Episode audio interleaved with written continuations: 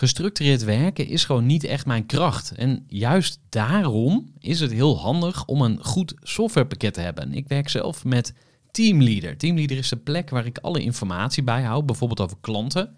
Waarin ik offertes maak en verstuur en die digitaal laat ondertekenen. Waarin ik facturen verstuur, waarin ik lijstjes bijhoud, waarin ik projecten kan managen, waarin ik standaard e-mails kan programmeren. Kortom, ik gebruik Teamleader om alle werkprocessen van mijn bedrijf te stroomlijnen. En zeker ook als je met een team werkt, is het heel fijn om over dezelfde informatie te beschikken. Nou, als je ook benieuwd bent of er mogelijkheden zijn om jouw bedrijf meer te stroomlijnen, of je nu alleen werkt of met een team, ga even naar teamleader.nl slash groeivoer en je kunt dan vandaag nog een trial starten voor twee weken lang, gratis. En je kunt Teamleader volledig uitproberen. En na de proefperiode krijg je ook nog zo'n leuke korting als luisteraar van Groeivoer. Ga naar teamleader.nl slash groeivoer. Groeivoer. Groeivoer. Groeivoer. Zoek je inzicht, inspiratie voor je eigen bedrijf. Wil je elke dag iets leren? Luister dan naar Groeivoer. Welkom bij weer een nieuwe aflevering van de Groeivoer podcast, waarin ik in gesprek ga met Desiree van Bokstel van Carmijn Kapitaal. Carmijn Kapitaal is een investeringsfonds dat ondernemers helpt om groeiplateaus te doorbreken. In 2010 begon Desiree samen met twee compagnons het bedrijf. En in de afgelopen jaren deden ze een aantal hele mooie investeringen. Bijvoorbeeld in Jopenbier, Marlies Dekkers, de Tovertafel, vrij recent en nog veel meer mooie bedrijven. Ook al zit Desiree in het groeigeldvak, dat is niet waar het haar primair om gaat. Want ze zegt geld is een commodity en je kunt het op elke hoek van de straat krijgen. Maar waar gaat het dan wel om? Ook interessant, is Carmijn nou één groot succesverhaal of zijn er misschien ook lessen te leren? We gaan het nu horen, dus ga lekker luisteren naar deze nieuwe podcast. Voor de kennis en ideeën van een interessante gast. Die haar verhaal met jou wil. En Desiree, van harte welkom. Dankjewel. Ja, Leuk, leuk, om dat je te bent. zijn. Ja, tof. Hey, ehm, ik wil even beginnen met eh, de kleine Desiree. Wil je ons eens voorstellen aan eh, het meisje? Ja, dat is een goeie. Ik had hem al vaker eh, voorbij horen komen in jouw podcast, dus dan ga je daarover nadenken. En dat is best moeilijk terug te halen, maar kleine Desiree is in ieder geval een beetje een lonertje. Meisje met rode krulletjes, die eigenlijk eh, uitgedaagd werd volgens mij heel vroeg al om best een beetje slim te zijn. En dat ook denk ik wel was. En daar een beetje haar eh, businessmodel van heeft gemaakt. Hm, uitgedaagd? Door mijn moeder, zeer zeker. Door de familie, door juffen op school. Op, eh, nou ja, goed. Ze weten dan dat ze iemand aan het haakje hebben die ze kunnen stimuleren met kennis. En dan gaan ze daar ook gebruik van maken. Ja, en, en hoe zag dat eruit? Deed je dan ook eh, echt je stinkende best? Of, of... Ja. Ik deed mijn stinkende best. Ja, Hm. ja ik was zo iemand die dan inderdaad eh, al die eh, examens altijd wel haalde en goede cijfers haalde en zo. Ja. ja. En hoe, Ja. hoe kijk je daar nu op terug? Nou, dat is een fantastische leerschool uiteindelijk geweest, denk ik. Het zou, ik zou het helemaal niet erg hebben gevonden als het minder was geweest, laat ik het zo zeggen. Maar ik heb ook, eh, ik hou van kennis, ik hou van wijsheid, ik hou van wijze mensen. Ik vind het heel leuk om te leren, nog steeds. Dus ja, het past ook gewoon bij me. En ik, heb daar, eh, ik ben daar goed in opgevoed. Ik vind het heerlijk om boeken te lezen, om boeken over allerlei onderwerpen te lezen. Ik ben bijvoorbeeld ook ehm, op een gegeven moment gaan edelsmeden. Dus ik ben zover dat ik inmiddels mijn meesterteken kan halen. Maar ik ben ook privédetective. Nou, dat, daar, Huh? precies. Daar moet je ook gewoon een opleiding voor doen. Vertel. Ja, nou, dat is echt uit pure interesse. Vroeger was er wel eens ooit een idee van, nou, misschien eh rechercheur worden of zo, maar nooit echt serieus genomen. Tot ik erachter kwam dat je gewoon opgeleid kan worden tot privédetective. Een mbo-opleiding. Het is niet heel zwaar. Het is met name juridisch kader eigenlijk. Of Voor wat mag je allemaal als privédetective? Aan welke wet moet je je houden? Waar, privacyregels natuurlijk. En eh, dat betekent dat ik nu ingehuurd kan worden als privédetective. Ja. Ja. Heb, je, heb je het al eens ingezet in je werk? Nog nooit. Ik heb eh, net... Sure? Ja, nee, echt waar. ja, want ik moet er ook mee uitkijken. Ik moet me ook aan de wet houden nu. Ehm, maar ik heb mijn diploma gehaald net voor corona. En toen stortte eigenlijk alles in. Dus waar ik alles ooit had willen. Eh, het is toch wel een vak natuurlijk. Hè? En Je kan die opleiding doen, maar dan kan je helemaal niks. Dus de meeste mensen die dat doen zijn voormalig politieagenten bijvoorbeeld. Ehm, en ik had graag wat stage willen lopen. Niet om er mijn vak van te maken hoor, want ik vind het gewoon echt alleen leuk. Maar dat is er nooit meer van gekomen door corona. Toen stortte die branche natuurlijk ook helemaal in. Hè, voor zij doen veel zaken voor, ehm, nou ja, voor bedrijven, voor advocaten, voor verzekeringsmaatschappijen, woningbouwverenigingen. Heel veel fraudegericht natuurlijk. Dus eh, dat stortte in. Ja, Ja. Het klinkt ook als veelzijdig, zo komt het op me over. En eh, je zei net ook iets over, eh, tenminste zo, zo hoorde ik het, van, eh, dat er misschien wel wat druk opgelegd werd om, om te presteren. Ja, misschien wel. Was dat in het hele gezin of hoe, hoe, zat, hoe zag dat eruit? Nee, ik denk dat dat vooral op mij was. Ja, dat, Omdat? omdat? Nou, dat weet ik niet. Ik heb twee zussen, jonger, vier en zes jaar jonger. En dat is misschien een soort standaard verhaal. De oudste moet dan het beste presteren, het meeste presteren. Mijn middelste zus had daar ook minder zin in. Presteerde overigens wel, ging gewoon eh, naar het gymnasium en zo. Maar daarna had ze er niet zoveel zin meer in om te studeren. En is andere dingen gaan doen. En mijn jongste zus, daar was de druk denk ik nog lager. Dus ehm, ja, dat mijn moeder vond... Mijn moeder had zelf graag willen studeren. Had zelf graag naar de... eh, hoe noemde je dat toen? Naar de kweekschool willen gaan om juf te worden. Maar in die tijd was dat niet gebruikelijk. Zelfs niet HBS, dus dat werd uiteindelijk MULO. En daar heeft ze denk ik haar hele leven toch wel erg spijt van gehad. Dus misschien dat dat haar drijfveer is geweest om mij... eh, daar komt bij dat ik in de jaren tachtig ben opgegroeid. En toen was een slimme meid op haar toekomst voorbereid. En zelfstandig en onafhankelijk. Dus dat heb ik ook allemaal meegekregen. Hmm, Ja. ja. En leven je ouders nog? Leven alle twee nog. ehm, worden wel wat ouder en krijgen ook wel wat ongemakken. Maar eh, zijn er nog helemaal bij. Ja. En Ja. eh, als ze nu tegenover je zouden staan, wat, wat zou je dan tegen ze zeggen? Nou, dat alles goed gekomen is, denk ik. Dat ehm, ik heb best wel ehm, wat strijd moeten strijden. Misschien ook wel vanwege die veel eisendheid. Mijn vader was ondernemer, heel hard aan het werk, weinig thuis. En mijn moeder was best veel eisend, eh, zeker naar mij. Ehm, maar ja, dat is uiteindelijk ook je basis natuurlijk. Daarmee kom je ook weer waar je komt. Dus het is allemaal goed gekomen, Ja. denk ik. En je vader was ondernemer? Ja, ja dus, eh, maar ook pas eh, op latere leeftijd ondernemer geworden. Ik ben het wel iets eerder geworden dan hij, maar hij heeft ehm, eigenlijk niet eens zoveel basisopleiding gedaan. Is op een gegeven moment gaan werken bij een drukkerij als zetter. Zo ging dat vroeger nog, met van die letterkasten. En heeft zich opgewerkt tot bedrijfsleider en heeft uiteindelijk een drukkerij gekocht. Daarmee ook nog weer een aantal andere drukkerijen overgenomen en uiteindelijk zijn bedrijf verkocht. Dus dat vind ik een heel mooi voorbeeld van ondernemerschap. Heel hard werken, maar echt, ik denk bij hem echt uit de wens om onafhankelijk te zijn, om zijn vrijheid ergens te hebben, die je natuurlijk niet hebt met zo'n bedrijf. Hè? Want mijn moeder zei altijd, zet er een bed neer, kan je er ook nog slapen. Dat, eh, dat, zo deed hij dat. Maar toch wel heel leuk. Hij was al de 40 gepasseerd toen hij dat ging doen. Dus eh, ja, daar ben ik ook trots op. En eh, die onafhankelijkheid en die vrijheidsdrang, die zit bij mij denk ik ook in. Ik heb dat wel gezien. Je hebt al in ieder geval geen baas. Dat wilde ik ook. Ja. En ehm, eh, ja, heb jij het gevoel dat het ondernemerschap nu anders is dan vroeger? Want je, je vertelt net dat je vader keihard werkte. Als ik daar zelf op reflecteer, dan, dan denk ik wel eens van ja, eh, misschien dat wij het allemaal wel te makkelijk willen. We zien de, de succesvoorbeelden van ondernemers die heel snel een unicorn status krijgen of heel veel groeigeld ophalen. En soms ook ondernemers die eigenlijk in, in vier uur per week, bij wijze van spreken, Ja. hè, de 4-hour workweek eh, succesvol willen zijn. Hoe, hoe reflecteer jij daarop? Ja.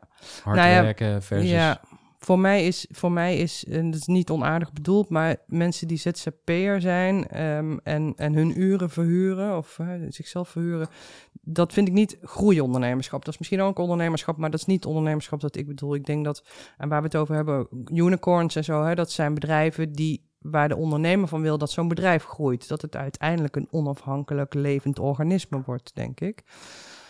Ja, ik moet heel eerlijk zeggen, ik ben misschien ook daar te oud voor, maar ik vind soms de druk die daar opgelegd wordt ehm, vanuit de, de, de buitenwereld. En dan vooral dat we een soort van blauwdruk lijken te hebben voor hoe een bedrijf moet groeien. Dat vind ik bezopen. Dat vind ik echt belachelijk. Ehm, ik denk dat, dat heel veel ondernemers zich laten dringen. Ik zit zelf in de investeringenwereld, maar ik weet dat het ook echt anders kan. Je hoeft helemaal niet een unicorn te worden. Heel veel bedrijven hoeven dat echt niet. Ehm, en je kan ook gewoon iets moois opbouwen zonder al te veel ehm, enorme hiccups eh, te hebben of zonder heel veel geld op te halen en te verbranden. Ik denk dat je je eigen weg moet kiezen. Je moet vooral niet kiezen. En als het bij je past, moet je het ook vooral wel doen. Maar je moet vooral kiezen volgens mij voor wat er bij jezelf past. En niet, niet als je dan een onderneming hebt, dan hoeft hij hoeft niet een unicorn te worden, vind ik. Hm. Uit de mond van een investeerder. Ja, ja. Ja, ik geloof ook dat, dat ik zie dat ehm, ehm, de authentiekste ondernemingen het eigenlijk het beste doen. En dan bedoel ik misschien niet per se in financieel opzicht, maar wel in eh, great places to work, in eh, maatschappelijke verantwoordelijkheid, en misschien ook wel maatschappelijke opbrengst en financieel. Soms is een bedrijf heel duidelijk niet authentiek, maar, maar op één ding gericht. En dat is zo snel mogelijk zoveel mogelijk geld verdienen. Ja. Ja, kan ook authentiek zijn, maar dat, ja. En wa- wat, is daar, en wat zijn daar voorbeelden van die eh, voor jou eruit springen? Ja, dat vind ik moeilijk. Ik, vind, ik moet heel eerlijk zeggen... Ja, bijvoorbeeld. Ik vind, ik vind eigenlijk alle bedrijven die een businessmodel hebben waarvan je eigenlijk nooit weet of dat, of waarvan je niet weet en ook niet kan nagaan of dat ooit rendabel wordt, dat vind ik heel moeilijk. Want daarvan iemand betaalt de prijs. En zolang als dat investeerders zijn die elke keer de aandelen van de vorige investeerder kopen, is dat misschien, nou ja, weet je, dat is dan hun eigen fout en dat moeten ze vooral zelf weten. Maar uiteindelijk zijn dat een keer de medewerkers en de klanten misschien, maar vooral de medewerkers of het milieu of, ehm, is want het is allemaal vast. Nee, precies. Hm. Ja, dus daar, daar ben ik niet zo'n voorstander van, persoonlijk. Nee. Maar dat, ik weet dat Johan van Meel hier eh, pas stond en ik heb daar eh, pas nog een keer met hem over gesproken. Die is daar helemaal mee oneens. Dus, eh, Waarom? Nou ja, hij zit natuurlijk, hij weet het misschien beter. Hij zit meer in de venture hoek, in de venture capital hoek. Wij investeren in wat meer gevestigde bedrijven, waar die druk om zo hard te groeien ook veel minder groot is. Ja, hij gaat ervan uit dat je uiteindelijk bij dit soort bedrijven wel een, eh, verdien, een verdienmodel kan vinden, kan maken. En soms heeft dat met schaal te maken. Ja, dat zou kunnen. Maar soms zien we het natuurlijk heel duidelijk nog niet. Soms wordt er gewoon echt niks verdiend. Kijk naar thuisbezorgd. Dus ehm, ja, dat vind ik wel moeilijk. Eh, we zijn al eh, een klein beetje eh, aan het proeven aan jouw eh, overtuigingen, je opvattingen, je, de, de dingen waar je voor staat. Maar misschien nog heel even ook terug naar ehm, waar je vandaan komt. Want zijn er dan dingen die je van je ouders geleerd hebt, die je graag weer doorgeeft aan je kinderen? Want je hebt een zoon en een dochter, die zijn ook al begonnen met ondernemen, vertelde je net. Ja. En wat, wat geef je dan door aan ze en, en wat misschien ook niet? Ja.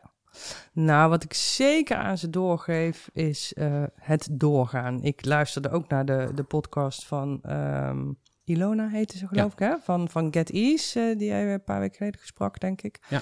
Eh, zij noemde het ook als haar belangrijke tip, gewoon doorgaan. Nou, dat is voor mij ook een hele belangrijke tip, geef ik ook aan mijn kinderen. Je moet echt volhouden, je moet dicht bij jezelf blijven. Niet je af laten leiden door allerlei, inderdaad, meningen, aapjes op je schouder, beren op de weg, et cetera. Gewoon door blijven gaan. Maar ik leer ze ook wel, en ik heb het vanochtend nog tegen mijn dochter gezegd, dat als je hulp wilt vragen, moet je ook wel hulp vragen. En ik denk wel dat dat iets is wat mensen nog best weinig doen, ondernemers ook best weinig doen.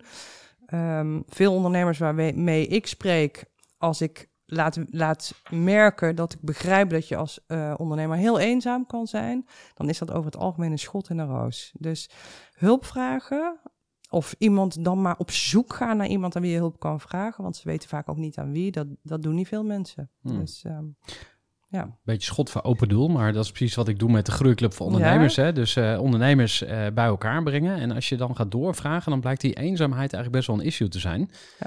Eh, eenzaamheid is natuurlijk best wel een, eh, een stempel hè, van Ja. oh, je bent eenzaam, dus je bent zielig. Maar eh, wat erachter zit is gewoon van ja, met wie kan ik praten? En, en zelfs als je compagnons hebt, Ja. zelfs dan kun je nog denken van ja, maar hier wil ik het niet met jou over hebben. Ik wil eigenlijk dat weer met anderen bespreken. Ja. En ehm, eh, als jij jezelf kijkt naar eenzame momenten, heb je, heb je wel zo'n moment gehad dat je dacht van, ah, nu heb ik hulp nodig? En, Ja. en, wel, en wat deed je toen?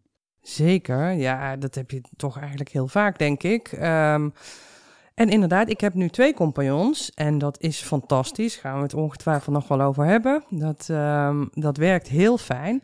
Maar juist op de momenten dat je voor strategische keuze staat, kan je met hun praten over ehm, wat willen we, wat gaan we doen, waarom, et cetera. Maar het is, daarmee scherp je je eigen gedachten voor een deel. Maar ik denk dat je je eigen overtuiging of je eigen voorkeuren, wensen beter scherpt als je met een buitenstaander praat die niet ook al in een kamp tussen aanhalingstekens zit. Dus je gaat elkaar toch een beetje overtuigen, denk ik, als je samen discussieert als compagnons. Ehm, en daar heb ik absoluut ook een buitenstaander voor nodig. Ja, en nou is het natuurlijk fijn als je dat met je eigen partner kan doen, want die, die weet vaak veel van het bedrijf. En als die daartoe bereid is en dat ook kan, dan is dat prettig om daarmee te praten. Hoe is dat, Ehm, hoe is dat bij jouw ja, partner? dat, dat doe ik. Dat, Ja. dat doe ik inderdaad. Maar hij zegt terecht, ik hoor het ook altijd alleen maar eenzijdig. Dus of ik het juiste advies kan geven of ik dat de juiste vragen kan stellen, weet ik niet. Want ik hoor de andere kant nooit. En dat snap ik ook wel. Dus nou ja, wat wij ook hebben gedaan met z'n drieën vanaf dag één is een business coach eh, erbij gehaald. Albert Sonneveld. Ook Oh, een, ja, eh, die was ook in de beroemde, podcast. Ja. Beroemde, precies. Beroemde coach. En ehm, eh, ja, dat is, dat is de secret of our success. Of onze vierde partner, zoals ze hem ook wel noemen. Dat Geen aandelen. eh, geen aandelen, nee. nee. En- nee, maar fantastisch. En daar Ja? vraag je natuurlijk... Daar vraag je eigenlijk ook hulp aan. Met z'n drieën vraag je daar hulp aan. Dat is een ander soort hulp, maar En, en hoe, hoe ziet zo'n hulpvraag er dan uit, bijvoorbeeld? Eh, nou, dat, wat, wat hij ons heeft geleerd. Kijk, wij, wij staan voor diversiteit. Carmijn staat voor diversiteit. En daarmee bedoelen wij niet mannetjes, vrouwtjes stellen, maar daarmee bedoelen we ehm, allemaal kunnen inbrengen en kunnen zijn waar je goed in bent en wat je graag wil doen, et cetera. Dus iedereen in zijn waarde krijgen en in zijn kracht krijgen ook. Ehm, en zonder dat we dat wisten, hebben we, hebben we eigenlijk dat met Albert gedaan. Is dat wat Albert voor ons heeft gedaan? Ons laten zien hoe wij compleet van elkaar verschillen. Maar ons ook laten zien dat je daar op verschillende manieren mee om kan gaan. Je kan elkaar natuurlijk ook de tent uitvechten. Maar Albert die tekende bijvoorbeeld op een grote overhead een, eh, een, een golfveld of een golfbaan. Aan het einde zit ergens die hole. En de een die wil een hole in one slaan. De ander die gaat voor de wandeling. Interesseert het hele spelletje helemaal niks.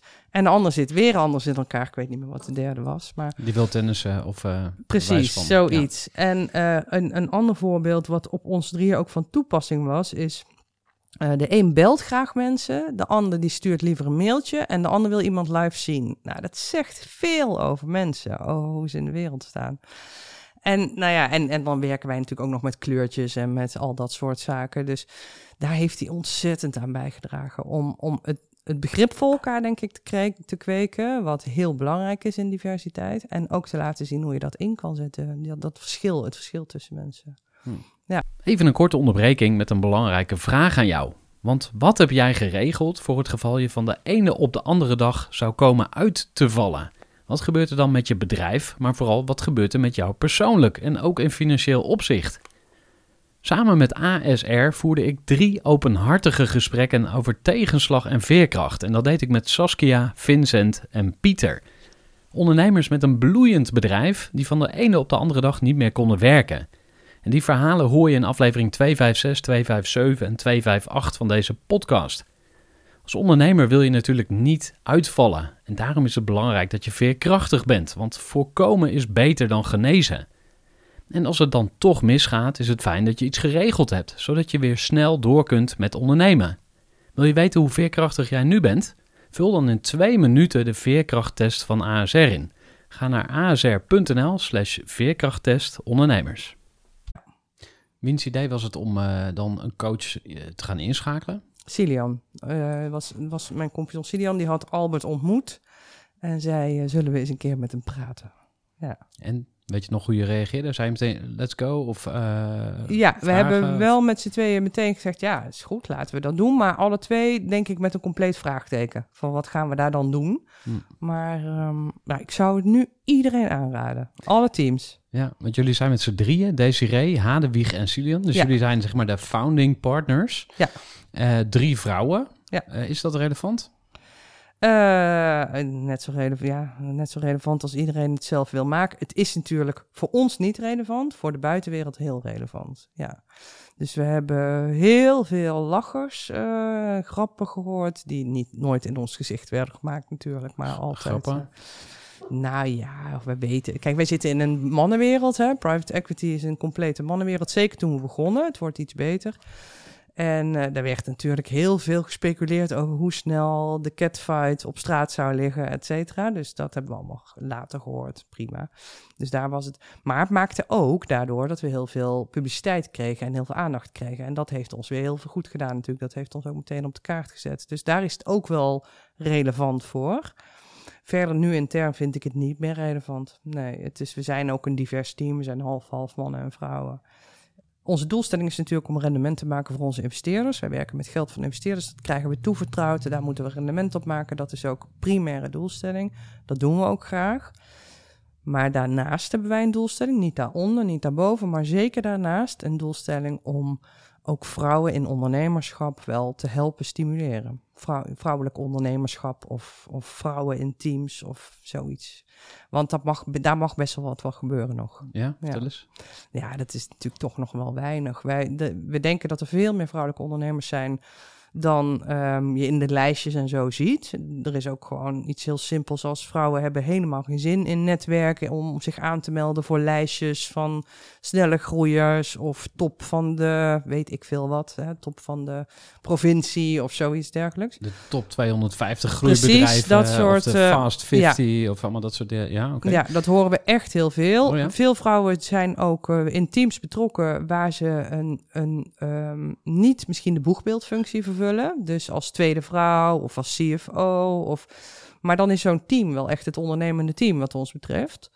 Ehm, dus er zijn er echt wel heel veel, maar het zijn er natuurlijk nog steeds heel weinig. Als ik kijk naar ehm, eh, nou ja, de voorbeelden van vrouwelijke ondernemers die het echt gemaakt hebben in Nederland, ja, dan zijn er natuurlijk nog eh, hooguit enkele tientallen. En dat is wel heel jammer. En sterker nog, van onze leeftijd zijn ze denk ik op de vingers van één hand te tellen. Hmm. Dus, ehm, En, en wat is dan dan een die eh, bij jou boven komt, waarvan je denkt van ja, die heeft het echt gemaakt en ook zelf gemaakt, hè? Want dat is natuurlijk ook nog de self-made fa- eh, factor of ja, ga je een familiebedrijf leiden, hoewel dat Ja. ook niet makkelijk is, dus laten we dat ook niet eh, Nee. onderschatten. Nee, nou dat vind ik altijd wel jammer. Het is heel mooi dat die Veuve Clicquot prijs daarvoor is voor, voor ondernemer van het jaar. Die, die richten zich tegenwoordig helemaal op familiebedrijven.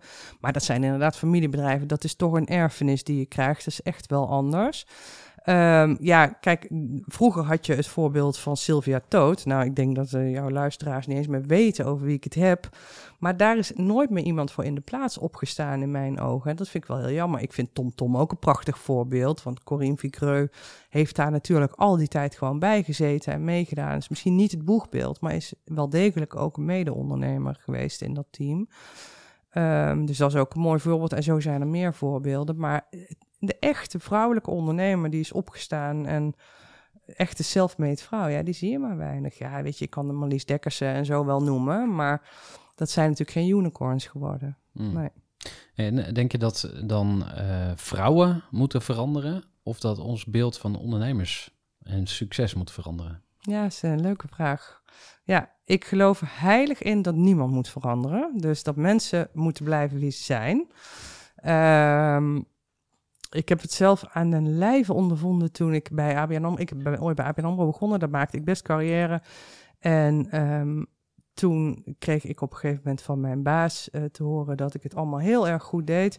Maar dat ik nu nog één ding moest leren. En dat was meer leren werken als een man. Leren, leren denken als een man. Meer voor de troepen uitgaan, lopen, et cetera. Ja, ik moet om lachen, maar het is Ja, eigenlijk... het is ja, diep triest, maar goed, het is belachelijk. 25 Ja, jaar geleden of eh, 20 jaar geleden. Maar het is inderdaad diep triest, want dat is hoe we denken. Je moet als vrouw, moet je, en nog steeds lees ik het overal, je moet meer voor jezelf durven opkomen, je moet meer gaan netwerken, je moet dit, je moet, nou ja, weet je, je bent zo goed als vrouw omdat je doet waar je goed in bent en niet omdat je de dingen doet waar je niet goed in bent.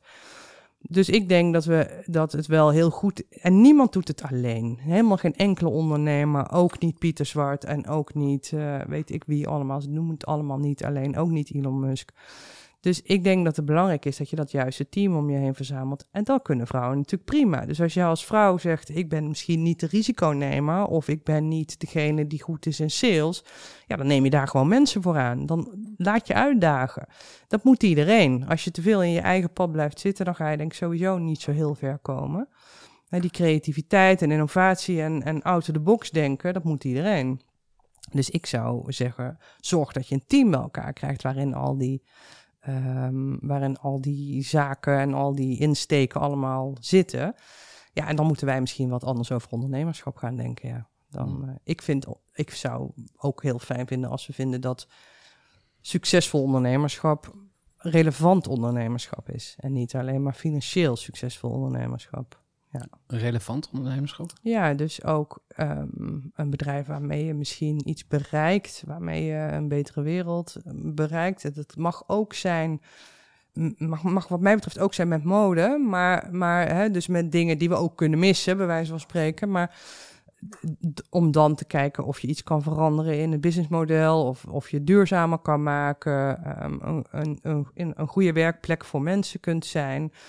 Dan ook nog wat teruggeven. Dus je lessen die je hebt geleerd teruggeven. Of proberen om jongeren mee, wat jij eh, gaat doen, jongeren te leren. ehm, Groei, Groeiclub Junior, hebben we ja, net over gehad? precies. Nou ja, dat soort, dat vind ik, dat vind ik relevant ondernemerschap. Hè. Dus, relevant ondernemerschap is in mijn ogen niet alleen maar zelf zo rijk mogelijk worden.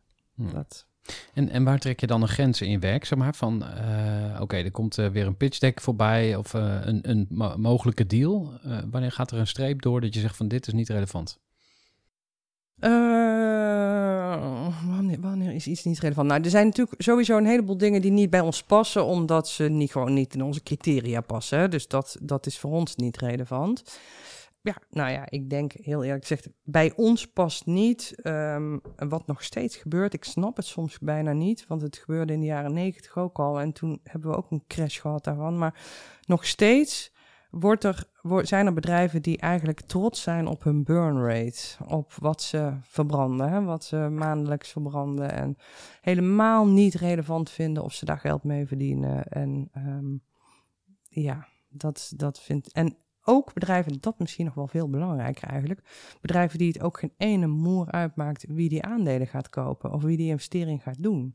Dat vinden wij niet relevant. Dan, ja, dat is niet hoe, je, hoe wij willen samenwerken met bedrijven. En word, Dus, word je daar nog boos van? Of een beetje verdrietig? Soms of een combinatie wel, van die ja. dingen? Wat, wat roept het bij je op? ja, Ja, ja, daar word ik een beetje cynisch van. Ik, ik zeg wel eens ooit... eh, er zijn dan ondernemers die zeggen dat hun bedrijf hun kindje is. En eh, ja, ze zijn zo trots op hun eigen dochter of hun eigen kind. En vervolgens moet het worden verkocht aan degene met de meeste kamelen. En dat denk ik dan, ja, dat is toch niet helemaal in lijn met je kind. Dat zou je toch proberen, denk ik, onder te brengen bij de man die van de houdt. En niet met degene, niet met de sheik met de meeste kamelen. Ja. Dus dat, ja, daar, dat- dat is iets wat echt niet bij ons past. Hmm. Nee. Hey, en wat, eh, want we hebben het nu toch eh, weer over huwelijk, hè? maar wat, wat ehm, eh, maakt volgens jou een zakelijk huwelijk een goed huwelijk? En dan mag je het uiteraard op jullie eigen zakelijk huwelijk toepassen. Ja, nou, dat is wat mij betreft wel ehm, begrip en begrip voor elkaar en acceptatie van elkaar. En, en zonder eigenlijk zelfs te willen zeggen acceptatie van elkaars fouten en positieve punten, want dan geef je er eigenlijk alweer een waardeoordeel aan. Dus ehm, acceptatie gewoon van hoe iedereen is. En ehm, dat begint echt wel met begrip. Dat begint, en ik denk ook eh, niet de wens hebben om dat te willen veranderen, zoals in een echt huwelijk ook, want het gaat toch niet werken. Dat is mijn overtuiging. Want ja, anders dan. En een keer af en toe gewoon een keer functioneel ruzie maken. Dat klaagt de lucht dan weer. Ja. En wat was jullie grootste huwelijkscrisis? Eh, bij Carmijn. Ja, dat was. ehm, ik denk dat we die hebben gehad. eh, eigenlijk in corona. Ehm, toen corona uitbarstte, toen. Het, het waren de omstandigheden hè, die niet leuk waren. Wij hadden drie bedrijven. We hebben een reisorganisatie. We hebben een eh Jopenbier, ook horeca natuurlijk, waar dat bier wordt geschonken. En een standbouwer, waarvan je je alle drie kan voorstellen dat ze daar zwaar door geraakt werden door corona. Dus eh, dat is echt wel even heel heavy als dat gebeurt. En, en echt financieel ook heel heavy. Gaat overigens met alle drie nu heel erg goed. Dus dat is heel fijn. Ze zijn ook allemaal weer bovenop gekomen. Maar goed, toen, was, toen wisten we dat niet. We wisten ook niet hoe lang het zou duren. En toen uh, zei ook nog onze uh, Meike, die al jaren bij ons werkte en die absoluut een van de, de nieuwe partners was, zoals wij dat zagen, die stapte op. Dat is, heeft uiteraard deels ook te maken met wie wij zijn. En, en ze is ook voor zichzelf begonnen. Dus dat is ook een hele goede reden om op te stappen. Maar als ze nou heel erg goed op de plaats had gezeten bij ons, was het misschien toch ook anders gelopen. En dat was wel, ja, toen, toen hadden wij echt wel even. En we hadden onze Albert al een hele tijd niet gezien. Nou, dan gaat het mis. Dus. Dan gaat het mis. nee, ja, precies. Nee, dus toen, uh, ja, toen moesten we echt wel even regroupen. Dan, je spreekt elkaar dus ook veel te weinig. Dus je hebt eigenlijk ook niet je overleg, niet, maar ook niet de kleine ergernissen die je opkwam. Albert zei altijd: uh, gooi het eruit en hou het klein. Dus nou ja, dat kan je niet doen. Dus je kan het ook niet klein houden. Het wordt ook groter. Dingen worden dan groter. Dus um, ja, dat was denk ik onze belangrijkste crisis. Interessant. Ja, ja, Dat, eh, dat is ook een les die ik nu eh, ter plekke eh, uit jouw verhaal haal. Van, oh ja, als je irritaties hebt, spreek het zo snel mogelijk uit. Ik had laatst ook nog, dat waren echt hele kleine dingen. En ook weer, uh, in mijn geval, ook interpretaties van een situatie. Want het is nooit objectief. Het is altijd jouw beleving van iets. Um, dus dat is meteen een les die ik eruit haal. En, en, wat heb jij zelf dan, uh, wat neem jij mee uit zo'n huwelijkscrisis? Of als je nu terugkijkt, wat, wat heb jij geleerd? Misschien wel dat je, ik ben best heel sensitief, dus ik voel het eigenlijk al best lang aankomen, denk ik. En ik ga het toch niet bespreekbaar maken. Je gaat het toch maar uit de weg. Ja. En wat ga je uit ja. de weg? Ja, dat is een goede vraag. Welke angst zit daar? Hè? Wel, welke angst ja, misschien toch gewoon de angst voor, voor um, hè, zelf op je kop krijgen dat je het niet goed hebt gedaan of zoiets dergelijks. Ja. Dat, uh, of gewoon angst voor ruzie, voor niet geliefd zijn met z'n allen, elkaar niet meer leuk vinden. Ja, heb, heb, je veel zelfonderzoek gedaan? De afgelopen jaren zeker. Ja, nee, mijn hele leven eigenlijk al wel. Ja, ja. Dat vind ik wel heel leuk ook. Ja? Ja. Ja, ja ik, ik, vraag het omdat ik hier gisteren met een ondernemer in gesprek was. En uh, uh, tijdens het gesprek hadden we het over van eigenlijk zou elke ondernemer misschien ook wel in therapie moeten. Ja. Misschien wel je hele leven. Maar hoe, hoe kijk jij er dan naar? Ja, ik denk dat dat helemaal niet slecht zou zijn. Ik denk alleen dat je er ook wel in vast kan lopen. Dus um, je hebt soms ook wel soms blijf je er ook een beetje in zitten. Dus je moet wel een beetje, als je die therapie doet, dan moet je misschien wel goed doen met een goede coach. Maar een coach is helemaal niet slecht, denk ik, omdat um, eens in de zoveel tijd, of dat nou per se diepgaande therapie is, maar jezelf beter leren kennen, snappen waar je eigen drijfveren vandaan komen, ja, is toch wel heel belangrijk. Ja. Toch? Ja, zeker. Ja, als, als ik met ondernemers werk, dan is dat een van mijn eerste uh, uh, ja, zoektochten, zeg maar, van wat, waarom wil je wat je wilt? Ja. Hè? Dus dan, wat wil je? Ja, ik wil een bedrijf bouwen met zoveel man. Oké, okay, waarom? Ja. En het mag wel, dus het is niet verboden natuurlijk om uh, ja. allerlei grote doelen te stellen. Ehm, maar ik heb het ook bij mezelf onderzocht. Ja, waar, waarom doe ik wat ik doe? En, en wanneer ben ik tevreden? Ja. Nou, ik heb nu bijvoorbeeld als uitgangspunt, als ik elke dag één ondernemer echt verder kan helpen, dan is mijn dag geslaagd. Ja. Nou, dat lukt bijna elke dag. En zeker met zo'n podcast is altijd wel iemand die daar wat uit op, uh, oppikt. Ja. En is dat jouw drijfveer dan, om, om mensen te helpen inderdaad? Dus, mm, ja, als ik jij... nog wat, uh, ja, als ik nog wat verder crea creëren, zeg maar. Ja, ja. Creatie, dat vind ik fantastisch. Dus alles wat nieuw is. Ja. Nieuwe mensen, nieuwe plekken, nieuwe events. Ik ben echt een um, explorer, zeg maar. Dus het ontdekken van dingen. Uh, mensen helpen inderdaad. En, en wat ik het leukste stukje daarin vind, is dat ik even mee mag kijken in een bedrijf. En dan uh, ja, een vraagstuk voorgelegd krijg van... hey, uh, hey Gerard, dit is er aan de hand. wat denk jij? En dan ga ik gewoon helemaal los. Dan doe ik gewoon een braindump en zeg van... oké, dit, dit, dit. En je zou die kunnen bellen en probeer die eens. En dan de, af, de, de 24 uur daarna, dan sta ik ook nog aan. Ja. Dan ben ik ook nog steeds aan het denken van... oh, dan komt er later nog iets binnen van... oh, misschien moet je die ook even... Uh, uh, contacten. Vaak leg ik ook het contact. Leg dus dan contact, vraag ik. Ja, ja, dus ja. ik had. Uh, gisteren had ik Wouter Staal aan de lijn van Yogurt Barn, tegenwoordig YB. En zij gaan internationaal opschalen. En hij is zelf een fundraising aan het doen voor anderhalf miljoen. En hij zei: ja, Gerrit, ken jij nog ondernemers die daarbij passen? Uh, dus ik heb hem aan drie mensen gekoppeld. En ja, dat, dat is zo leuk. Ja. Dus he, hem heb ik echt geholpen. Ja. Um, En zakt Ja. het dan daarna in? Want je zegt dan, ga, zit ik, dan sta ik daarna ook nog 24 uur aan en dan... Ja, ik ben echt Ja. van de sprintjes. Dus Ja. ik ben echt van eh, kortstondig ergens heel veel energie in steken. En dan ook me- daarna weer mijn handen ervan aftrekken. En eh, dus ik heb dan ook mensen om me heen nodig die dan eh, voor zover nodig volgende stappen zetten. Dus ik had vanochtend nog een bevriende coach aan de lijn. Die gaat dan met een, een lid van de groeiclub aan de slag. En ik zei van nou ja, als dat, als dat verder gaat. En ze willen elke maand eh, een sessie of elk kwartaal. Dan kan jij dat misschien wel oppakken. Maar dat past niet bij dat mij. is niet eh, jouw... nee, eh, absoluut nee, niet. Nee. Nee, nee. Leuk. Ja. Ja. Herken je Ja. daar iets van? Of, Helemaal. Ben jij, Ik heel, denk dat ben jij ook zo of heel anders? Hetzelfde. Ja. Ja, grappig. dat exploren en creatief zijn en ja, helemaal. Leuk hè? Ja, heel leuk. Ja, en het grappige is ook, dat vind ik ook echt heerlijk. Ik, ik doe bij ons acquisitie. Dus ehm, ik vind het dan wel, moet ik heel eerlijk zeggen, ik spreek natuurlijk met veel met ondernemers. En het eerste gesprek is over het algemeen enorm ehm, eh, intensief ook wel, maar ook heel inspirerend. Want dan vertellen ze hoe ze begonnen zijn en hoe ze eh, gekomen zijn tot waar ze zijn, et cetera. Vind ik ontzettend leuk. Ik vind het dan wel weer, ik kan me heel goed, eh, ik hoef me daar niet voor op te peppen om dan de tweede, derde, vierde, vijfde gesprek ook nog te doen. Want je bent dan echt ook een relatie aan het bouwen. hè. Je probeert eigenlijk die verkeringstijd al eh, vorm te geven tot je gaat trouwen, want dat is ook een soort huwelijk. Wat ik wilde zeggen is eigenlijk dat ik in die eerste gesprekken ga ik ook altijd helemaal aan in ideeën. Want ik krijg dan zelf weer duizend en één ideeën voor allerlei leuke nieuwe bedrijven. Ik raak dan zo geïnspireerd. Dat, en dat is ook een creatief proces in je hoofd. Dat zal bij jou misschien ook heel associa- associatief gaat dat. Eh, ja.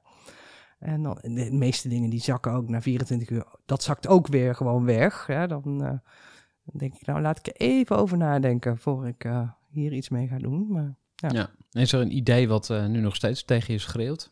Nou, er zijn een paar ideeën die tegen me schreeuwen. Ja, ja maar ik, ik, ik ben nu niet, niet bezig met daarin. Ik had gisteren toevallig een gesprek met Albert Zonneveld. Een geweldig leuk gesprek. En het ging eigenlijk over één van de ideeën die ik heb. En, eh, hij, maar vervolgens, Albert doet natuurlijk wat Albert kan, die gaat coachen. Dus die ging mij eigenlijk coachen op waar mijn passie ligt voor ehm, in het ondernemerschap. En, en ehm, die, hij zei heel terecht, en dat vond ik een hele goede tip, ehm, vorm laten liggen. Dus eh, eigenlijk alleen maar als je nadenkt, eh, in eerste instantie altijd nadenken over waar word je nou enthousiast van en nog niet met vorm bezig zijn. Dus dat betekent ook nog niet bedenken wat voor bedrijf je ergens van kan maken. Misschien wordt het wel een hobby. Kan ook. Dus dat vond ik wel leuk. Grappig, ja. Ja. Ja, dus nou, daar herken ik ook wel iets van. Dat, dat je dan, eh, in mijn geval ook eh, de groeiclub, nou, dat moet een bedrijf worden, dus een BV, dus eh, zo. Ja. En er moeten honderd leden en zo, en dit en dat en dat en dat. Terwijl ik nu denk, ja, het had ook een stichting kunnen zijn. Ja. Ik had net als Kees de Jong hele slimme fondsenwervingsdeals kunnen sluiten en weet ik veel, Ja. allerlei.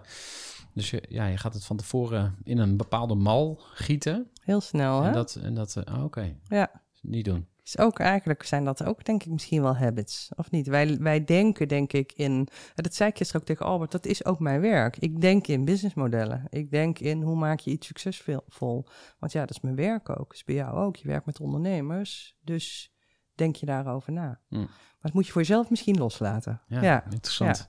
Hey, en om daar maar even op door te pakken dan. Hoe, hoe maak je een bedrijf succesvol? Doorzetten. Oh, Het allerbelangrijkste volgens mij. Echt gewoon doorzetten. Dat denk ik ook. Ehm, ja, ik hoorde dus Get Easy. Ilona heet ze toch, hè? Heel erg leuk vond ik dat. Ehm, ik denk dat het ook zo werkt. Je moet, je moet een, als je een plan hebt, je moet gewoon doorgaan. Wij zijn eh, in 2010 gestart, midden in de financiële crisis. En wij gingen even 50 miljoen uit de markt halen. Want dat zo wilden we ons eerste fonds wilden we met 50 miljoen vullen.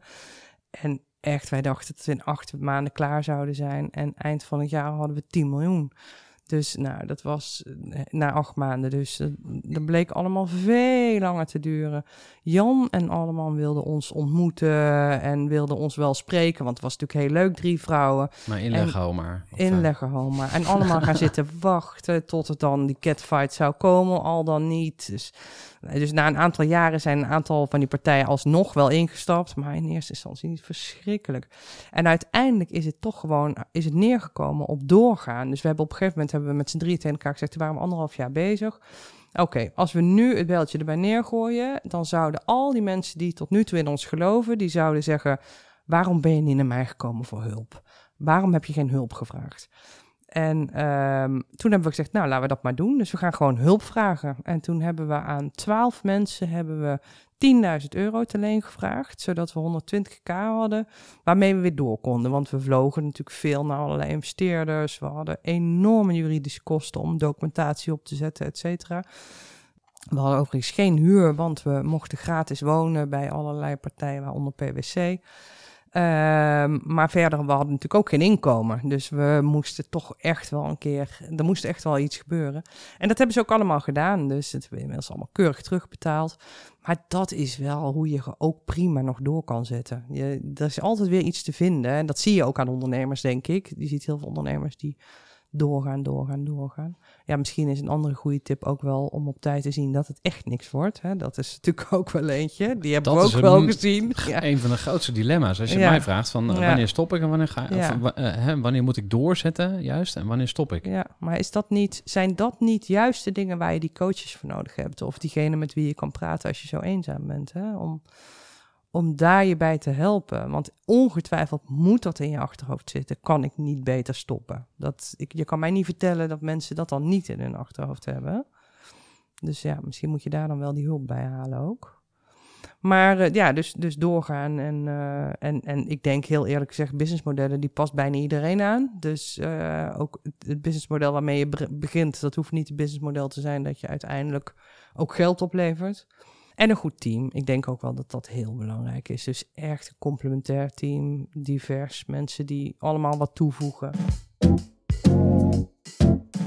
Ja, jullie hebben natuurlijk al heel wat eh, eh, investeringen gedaan met Carmijn. Misschien heel even, ik was wel nieuwsgierig, waar, waar komt die naam nou vandaan? Ja, we, we hadden een fantastische naam ooit, Juno. Want Juno is de godin van het geld en van het huwelijk. Van, dus de verbinding tussen man en vrouw. Vonden wij een hele mooie combinatie. Maar dat mocht niet van iemand anders die al Juno heet of een ander soort fonds. Dus hebben we heel lang gedacht, weer wat bedacht, weer wat bedacht. Elke keer afgeschoten, allemaal namen gede- gedeponeerd ook. En elke keer schoot het weer af. Eh, nou ja, toen waren we bij de kleuren. En we hadden de kleur rood al. En Carmijn is gewoon de kleur rood. En toen vonden we de alliteratie Carmijn kapitaal mooi. Dus eh, helemaal niks. Er zit it. niks achter. Ja. En in die tien jaar heb je er niet een beter verhaal bij eh, nee, nee, dat, eh, nee, dat was, was echt een beetje... Nou, zoals we misschien ook wel zijn. Weet je, op een gegeven moment moet praktisch opgelost worden. Mooi. Ja. Dat, dat, dat, dat zegt ook veel. Ja. En, en dan naar die deals. Ehm, hoe- hoeveel deals hebben jullie gedaan? Want jullie hebben meerdere fondsen. Ja. En, en voor de mensen die niet weten hoe een fonds werkt, misschien ook nog even een soort van korte uitleg. Ja, fonds is eigenlijk een, een zak met geld die bij elkaar wordt gebracht door investeerders. Wij mogen daar zelf, wij moeten daar zelf ook in investeren, maar wij zijn daar een mini-investeerder in, want wij hebben helemaal nog geen geld. Ehm, dus dat gaat om eh, wat tonnen die wij eh, kunnen investeren. Die grote investeerders brengen dus die miljoenen bij elkaar. Dat zit in die zak met geld. En eigenlijk mogen wij niet meer dan die zak met geld managen. Alleen we krijgen wel het volledige mandaat. Dus de eigenaren van het geld hebben geen zeggenschap meer over dat geld. Behalve als er iets heel raars zou gebeuren, dan kunnen ze ingrijpen met z'n allen. Maar in principe geven ze ons de opdracht om dat geld te investeren en mogen wij de beslissingen nemen. En dat geld mogen we dan één keer investeren in bedrijven. En als we zo'n bedrijf weer verkopen en er komt dus geld vrij, dan gaat dat meteen weer terug naar die investeerders. Dus dan mag dat niet opnieuw geïnvesteerd worden. Dus vandaar dat je als een fonds eenmaal vol is, moeten we een nieuw fonds hebben. En ons eerste fonds was een kleine 50 miljoen. Ons tweede was 90. Toen wilden we graag een verdubbeling. En ehm, eh, nu, heb, nu zitten we weer met een derde fonds zitten we weer rond die koers. Rond de 100 miljoen eh, worden zitten we nu in. En daar zitten voor een heel groot deel dezelfde investeerders achter. Want die vinden het lekker gaan en die vinden dat het rendement mooi is. En die komen dan opnieuw weer meedoen. Maar er komen ook elke keer weer nieuwe bij. Want er zijn ook altijd weer nieuwe ambassadeurs die ons leuk vinden. Ehm, en ik vroeg je ook hoeveel deals Ja, jullie gedaan hebben, ongeveer. Ja, nou, dat weet ik precies. Oh. Eh, 18, we hebben 18 investeringen gedaan. Daarbij ook nog 11 uit mijn hoofd ehm, bijgekochte bedrijven. Dus add-on investeringen voor die 18 bedrijven. En inmiddels hebben we er weer 5 of 6, dat weet ik niet helemaal uit mijn hoofd, weer, alweer verkocht van die bedrijven. Maar we werken dus nu nog met 11, 12 bedrijven. Hm. Dus, En ho- hoe lang zit dat geld in zo'n fonds?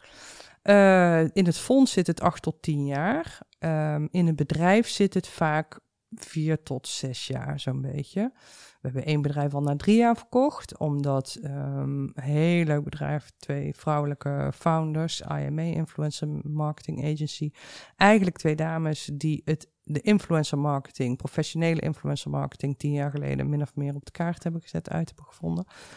En uh, zij kwamen op een gegeven moment zelf naar ons toe en zeiden: uh, Wij moeten ons aan gaan sluiten bij een grote um, mediabureau. Want influencer marketing wordt niet meer ingekocht door grote uh, brands en grote adverteerders.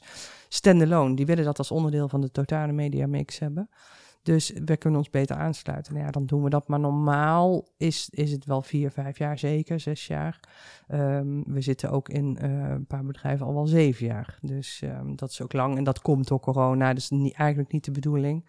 Maar um, ja.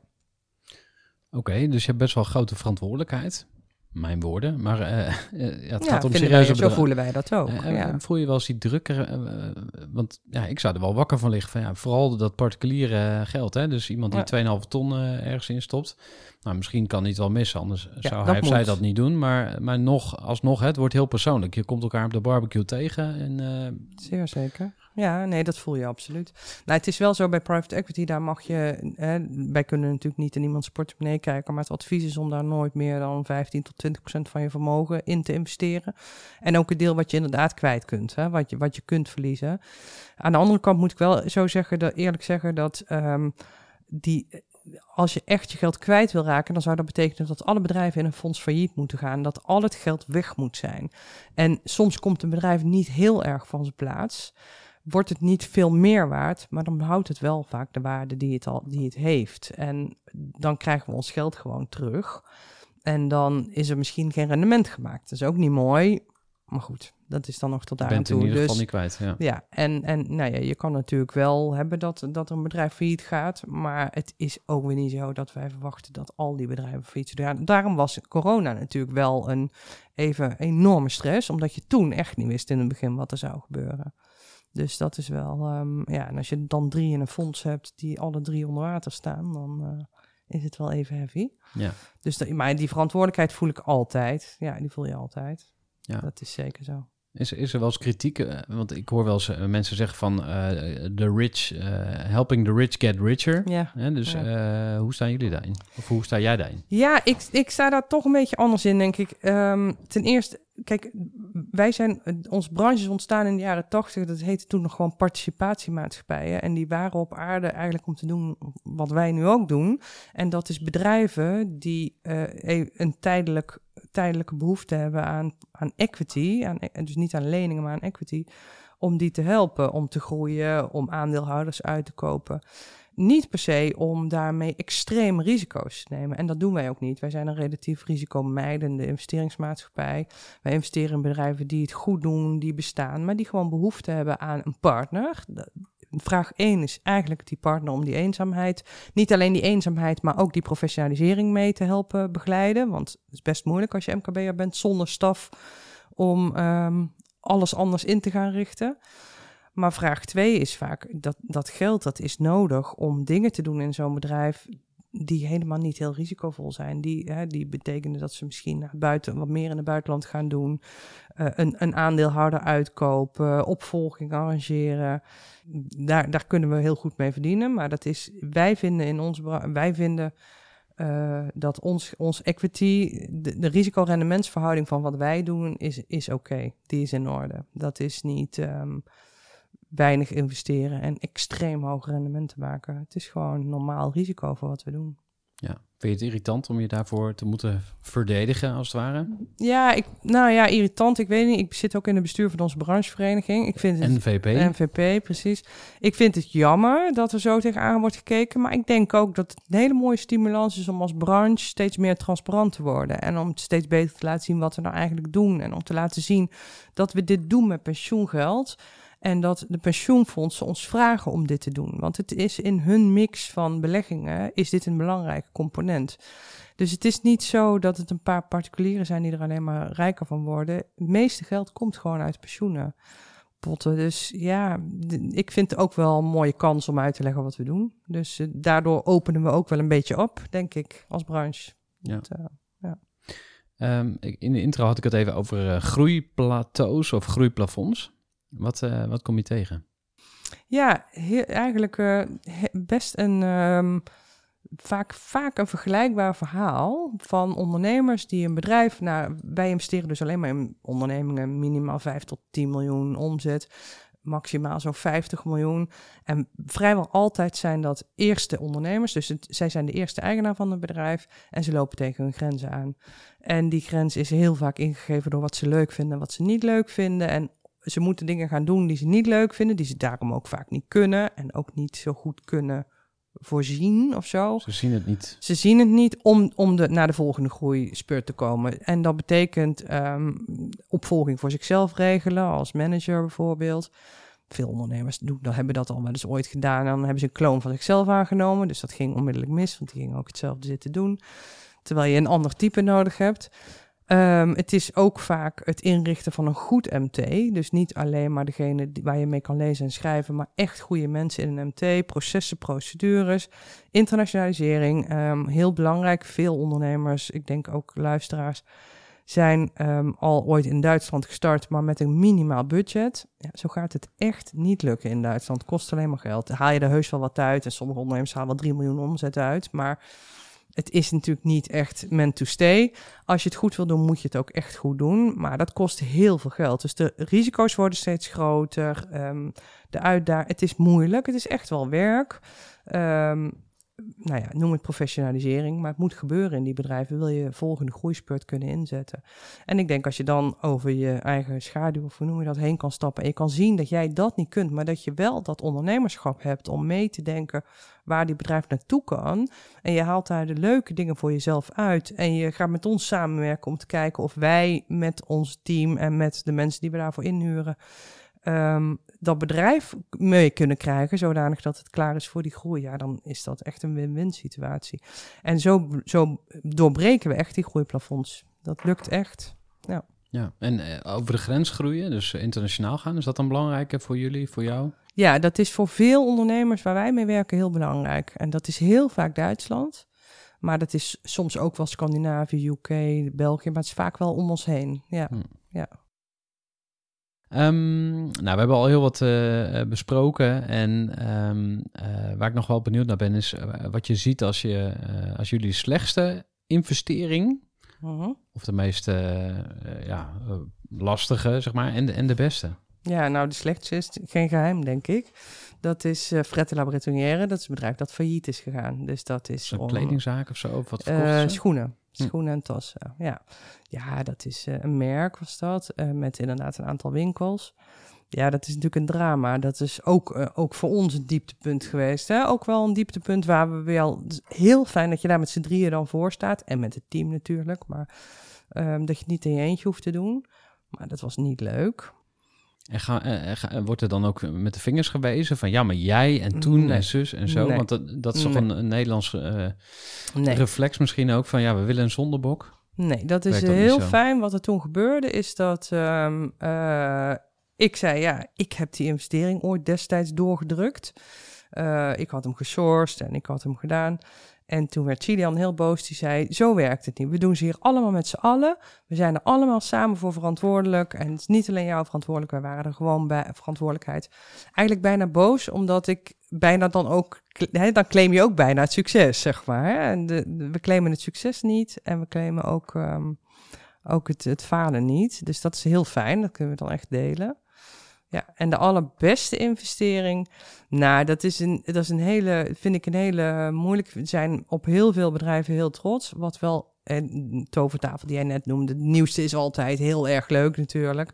Maar wat ik een hele leuke vind, ehm, ja, we hebben eigenlijk zoveel leuke. We hebben ook nog, we hebben nog een fintech bedrijf, we hebben een arbo-dienst, dus er zit eigenlijk van alles in. Maar, ehm, nou, ja, misschien is, ik ga hem toch noemen waarom ik hem noem, is ehm, King Louis is een welmodebedrijf, is ons enige modebedrijf dat we gedaan hebben. Ik denk echt dat we met 90% van de modemerken in Nederland gesproken hebben. Die zijn allemaal bij ons geweest de afgelopen tien jaar en daar hebben we allemaal nee tegen gezegd. Op King Louis na. Ehm, en dat is omdat ze niet modieus zijn. Dus dat vinden we eigenlijk heel leuk. Ze, zijn, ze gaan zeker met hun tijd mee. Maar echte mode, dat is echt wel, ja, dat is, weet je wel, ben je, ben je in of ben je uit of zo. kan heel hè? hard van je Dus- afrennen, zeg maar. Ja, precies. Dat, dus dat doen we niet. Eh, en King Louis zit in een niche, vintage inspired niche. En eh, nou, die bestaat al 40 jaar, die niche. En ze doen het ook al 40 jaar. En wat daar leuk aan is, is dat dat een eh, voorbeeld is van een bedrijf waaraan je kan zien dat je helemaal niet per se keihard hoeft te groeien. Ze groeien, ze groeien ook heel mooi, ze zijn heel internationaal, maar ze verdienen heel mooi geld. Ehm, dat is een bedrijf dat echt ervoor gekozen heeft om duurzaam en ehm, eh, sustainable en hoe noemen we dat, houdbaar te groeien. En dat doet het geweldig. Dus dat vind ik ook wel een heel mooi voorbeeld. Zo kan het ook. Zo kan je ook investeren en je geld verdienen. Mooi. Wat is jouw definitie van succes? Ja, dat is een hele goeie. Daar heb ik me ooit door Albert eh, in laten verpesten. Want die heeft mij ooit verteld wat de definitie van succes is in zijn ogen. En nou ja, succes is natuurlijk succes in je eigen ogen. Ehm, en ik, voor mij is succes eh, de combinatie van, van gezond zijn, van, van eh, lekker in je vel zitten, van relaties hebben. Van, en uiteindelijk ook van ehm, leuk werk hebben. En dan mag daar zelfs ook nog bij geld verdienen. En voor mij ook echt nog wel persoonlijk goed geld verdienen met wat je doet. Maar dat is niet eh, het, het enige. Staat niet bovenaan. En, en is er nog een droomdeal die je zou willen sluiten dan? Ik, ik vind eigenlijk alle. Ik zou nog wel heel graag zo'n deal willen sluiten met zo'n vrouwelijke ondernemer. Met een, iemand die echt zelf een bedrijf heeft opgebouwd. En eh, we zijn ook in gesprek met iemand. Ik hoop dat we die. eh, Vandaag, nou nee, dat Gaan duurt nog wel even. Ja, gaan closen. Ja, precies. Ja, Het tipje ja. van de sluier? Nee, daar kan ik echt helemaal niks over zeggen. Maar het is wel in een hele stoere branche. Dat Oké, wel. Spannend. Ja. Nou, ik heb in ieder geval een, eh, een ehm, eh, cadeautje voor jou. Want jij gaf mij net een leuk. cadeautje eh, van een, ook een hele stoere ondernemer. En dat is Jacqueline. En Jacqueline is eigenaar van Didon. En Didon is een Franse uitdrukking. En je schrijft het D-I-S-D-O-N-C. Dus D-I-S-D-O-N-C.nl. En eh, komt als het goed is ook een URL aan via je succes.nl. Oh, wat leuk. En ehm, eh, Jacqueline is eh, eigenaar van een champagne-importbedrijf. Doet ze heel goed. En ik mag jou dus een fles champagne aanbieden. nou, geweldig. Bij deze. Dank Zet hem lekker koud. Wat leuk. Voor ja, als je de droomdeal binnenhaalt. Ja. Of misschien iets heel anders gaat doen. Want ik ben wel benieuwd, eh, hoe, hoe kijk jij vooruit? Want je hebt al Ja. zoveel gedaan. Wat, wat, wat gaat de komende tijd jou brengen? Ja, dat is eh, wel heel bijzonder, want ik heb besloten een stap terug te doen bij Carmijn. En eh, dat komt voort uit, ik vind, ik vind het heerlijk om met ondernemers eh, te werken. Ik word elke keer geïnspireerd door de gesprekken die ik heb met ondernemers. Maar wat ik mis bij Carmijn is de uitdaging van het bouwen aan iets. En Sidian en Hadwig, mijn compagnons, zeggen ook echt alle twee letterlijk... het investment management werk, dus het werk dat wij doen met die bedrijven... dat is het leukste werk op aarde. Zij, zij, en voor mij is het net iets anders. Voor mij, dat is heel leuk werk, maar voor mij is het leukste werk op aarde het bouwen aan een bedrijf. En dat is bij ons voor een groot deel klaar. Dus ik heb besloten om per 1 september iets anders te gaan doen. Ik heb nog geen idee wat, maar het wordt weer een bedrijf, dat wel. En daar ga ik ook pas over nadenken als ik daar de rust en de tijd voor heb. Maar ehm, ja, dat, daar heb ik wel heel veel zin in. Dat is echt voor mij zo'n cadeautje dat ik mag gaan nadenken wat ik nu kan gaan doen. Dat vind ik zalig. Ja. Heerlijk. Ik Ja. zie het ook aan je. Ja, ja, dat is grappig. Dat zei Albert gisteren ook. Ja, Mooi. Gefeliciteerd. dank Nou, we gaan jou eh, in de gaten houden. En eh, ontzettend bedankt voor je openheid. eh, voor alle lessen. Ik wil met je naar de laatste vraag. Ja. Alle, allerlaatste vraag. Ik heb het al een paar keer gezegd. Maar ehm, eh, als je nou één of twee dingen door zou mogen geven aan ondernemend Nederland, aan andere mensen, aan je kinderen, aan wie dan ook. Wat, wat zijn eigenlijk tot nu toe jouw beste levenslessen? Ja. Ik denk dat de allerbelangrijkste levensles is om dicht bij jezelf te blijven. En dat kan even eh, kosten, tot je het even tijd kosten, tot je de, de keus weer durft te maken. Dat was misschien in mijn geval nu ook wel zo. Ehm, maar ik weet, ik, het vertrouwen hebben dat het weer goed komt en dat er andere dingen op je pad komen, dat vind ik echt een hele, een hele fijn. Het is iets wat je leert in de loop van je leven. Maar ik hoop dat ik dat mijn kinderen ook al nu kan meegeven. Ehm, ja, en de andere is ook echt wel hulp durven vragen. Ben ik zelf niet heel goed in, maar elke keer als ik het doe en elke keer als ik zie dat ondernemers het doen, dan wordt het beter. Nou, Desiree, dankjewel. graag gedaan. Ja, binnenkort is er weer een fysieke bijeenkomst van de Groeiclub voor Ondernemers. Op 2 juni 2022 gaan we het met elkaar hebben over opvallende marketing. Hoe kun je als organisatie, als ondernemer meer gaan opvallen? En ja, waarom zou je dat nou eigenlijk willen? Nou, heel simpel. Stel je wil je team uitbreiden, maar je kunt niet aan de juiste mensen komen. Nou, dan moet je natuurlijk opvallen als werkgever. Maar bijvoorbeeld ook als je meer klanten wil, of meer van betere klanten, dan zul je moeten gaan nadenken over hoe jij opvalt. En heel veel ondernemers denken dat ze gezien worden, maar heel vaak word je eigenlijk als een soort grijze muis ongezien. Nou, op 2 juni gaan we daar een einde aan maken. Aartjan van Erkel die komt vertellen wat jij als ondernemer kunt doen om op te vallen. Zelfs als je uh, marketingmedewerker in dienst hebt of een uh, partij hebt ingehuurd die jouw marketing doet, je zult als ondernemer zelf een visie daarop moeten hebben. En daarnaast ga ik twee ondernemers interviewen die opvallend bedrijf hebben en die daar echt uitspringen in hun eigen markt. Nou, we gaan natuurlijk ook intervisie met elkaar doen, waarbij je bij een andere ondernemer in de keuken mag kijken. En die ondernemer mag ook bij jou in de keuken kijken. We gaan hot seats doen. Kortom, we hebben een super waardevol event gecreëerd voor jou. Als je interesse hebt om deel te nemen, stuur dan even een berichtje. info.groeivoer.nl of stuur mij persoonlijk een berichtje op LinkedIn. Want dan ga ik je iets meer vertellen. Dan hoor je wat een ticket kost en of jij toegang kunt krijgen. Nou, wacht niet langer. Stuur mij een berichtje. Ook als je maar de kleinst mogelijke interesse hebt.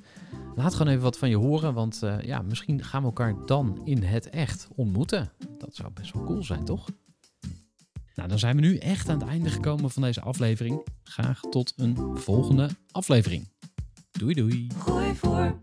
Gestructureerd werken is gewoon niet echt mijn kracht. En juist daarom is het heel handig om een goed softwarepakket te hebben. Ik werk zelf met Teamleader. Teamleader is de plek waar ik alle informatie bijhoud, bijvoorbeeld over klanten. Waarin ik offertes maak en verstuur en die digitaal laat ondertekenen. Waarin ik facturen verstuur, waarin ik lijstjes bijhoud, waarin ik projecten kan managen, waarin ik standaard e-mails kan programmeren. Kortom, ik gebruik Teamleader om alle werkprocessen van mijn bedrijf te stroomlijnen. En zeker ook als je met een team werkt, is het heel fijn om over dezelfde informatie te beschikken. Nou, als je ook benieuwd bent of er mogelijkheden zijn om jouw bedrijf meer te stroomlijnen, of je nu alleen werkt of met een team, ga even naar teamleader.nl slash groeivoer en je kunt dan vandaag nog een trial starten voor twee weken lang, gratis. En je kunt Teamleader volledig uitproberen. En na de proefperiode krijg je ook nog een leuke korting als luisteraar van Groeivoer. Ga naar teamleader.nl slash groeivoer.